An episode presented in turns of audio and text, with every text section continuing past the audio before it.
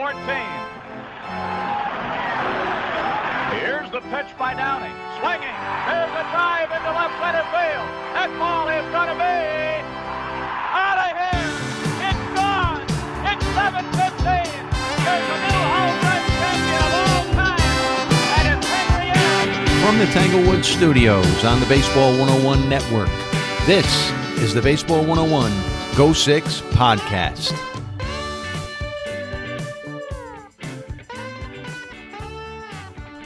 Welcome to the show. I'm your host, Scott Wassliger.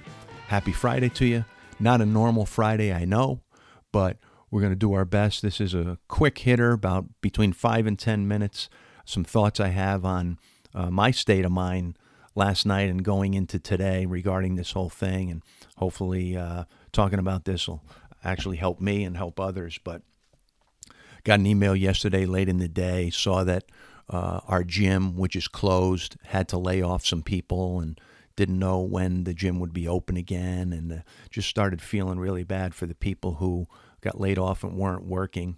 Um, and and then we did what we've been doing. My wife and I took the dog for a walk at sunset down to the beach, and and that seemed pretty good. We've been doing that every day, and that's been a pretty good routine and a pretty good way to end the day. But got back from there, and you know, nowadays, regardless if you watch the news or not, you can't avoid some of the information coming out about the coronavirus. So, again, heard all about the uncertainty of it. I heard that a person my age passed away in Connecticut, which was disheartening. And a little bit later than that, I was watching Game 7 of the World Series, uh, the 2016 World Series, Indians versus Cubs, which was really pretty cool, really good game and I was enjoying that. However, after some big plays, they would cut to the stands and you'd see 50, 60,000 people super close to each other, high fiving, hugging. And I started to immediately think, you know, will we ever get back to that? And it was sort of a discouraging, almost a panicked feeling like, will we ever be able to be that close to each other again? Will we able will we be able to high five each other? Will we be able to hug each other? with that kind of joy, especially at a sporting event. So was feeling pretty discouraged. Uh, went to bed. Woke up this morning and had a conference call with a recruit of ours that may potentially come to our boarding school, and we were sharing with each other how we're getting through these days. And I just started talking about how we have to take it day by day, hour by hour, is what I'm trying to do and I'm trying to because of all the uncertainty, we really don't know what the future holds. So I'm trying to take it hour by hour and trust the process. The word process we talk a lot about in baseball and in sports. Trust the process, the results will take care of themselves. And I think more than ever, we have to do that here. We have to do that. We have to trust the process. We, we don't know what the future holds at all. Every time we turn, it's a different story about when we're going to get back to what might be normal. And even that's uncertain if it's going to be a new normal or back to normal. So we don't know the outcome, and our only choice is to focus on the here and now, focus on the moment, the process. And hopefully at the end of this, whenever the light at the end of the wherever the light at the end of the tunnel is, the results will be positive. Whether it's positive from individual standpoints, family standpoints, government standpoints, healthcare standpoints, whatever it is, hopefully those results will be positive. And we can be a little bit better than we were before. And that's what I've been trying to focus on. What I've been trying to focus on is controlling the controllables, stay in the moment, and stay away from worrying about what's going to happen in the future. I saw a tweet yesterday by uh, from PJ Fleck, the University of Minnesota football coach, and his mantra has always been row the boat, row the boat, and how he describes it.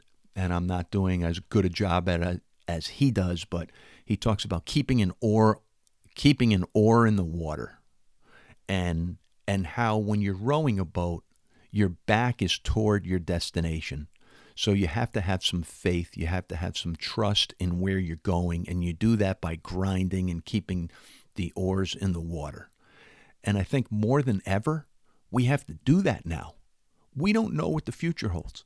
We don't know if there's going to be a baseball season. We don't know uh, when school's going to start. We don't know if people are going to have vacations. We don't know what the new normal, if there is a new normal, is going to be like. So we have to keep the oar in the water, row the boat back towards our destination, and have a tremendous amount of faith. Have a tremendous amount of faith. And that this kind of a situation gives us opportunity. It gives us opportunity to be connect better with our family. It gives us opportunity to learn new things. Maybe we're distance learning uh, with our children, or we're teachers who are navigating distance learning for the first time. Maybe we're uh, able to do more things around our homes, improve our homes, improve our health. We have more time maybe to improve our health and exercise more. So we have opportunities and we have to take advantage of them and focus on them and focus on the moment. Brian Cain, who's another, um, he's a mental training coach who works with UFC and baseball and softball. He was on Twitter yesterday with a short video and he had a phrase on a little signboard that was three words, but they were all together with no spaces. And it said, Opportunity is nowhere. All those three words, opportunity is nowhere. And he talked about how we could look at things like that, or we can look at it in a different perspective. Opportunity is now here. Opportunity is now here. So I think it's about developing a routine, sticking to that routine every day. A lot of us have been thrown out of our normal routine, so it's about developing a new routine and sticking with that new routine the best we can. I, for one, have made some lists in the morning of things that I want to accomplish during the day and try to follow that list as best I can. Try to get 1% every hour, try to get 1% better every day, and continue to row the boat and trust the process. There is a light at the end of the tunnel. But if we keep thinking about that light at the end of the tunnel and wondering when it's going to be, where it's going to be, what it's going to be like, what the new normal is going to be like, we're going to we're going to struggle. We're going to struggle. Take it hour by hour, day by day, trust the process and row the boat. Can't wait to be with you again on Wednesday. Take care.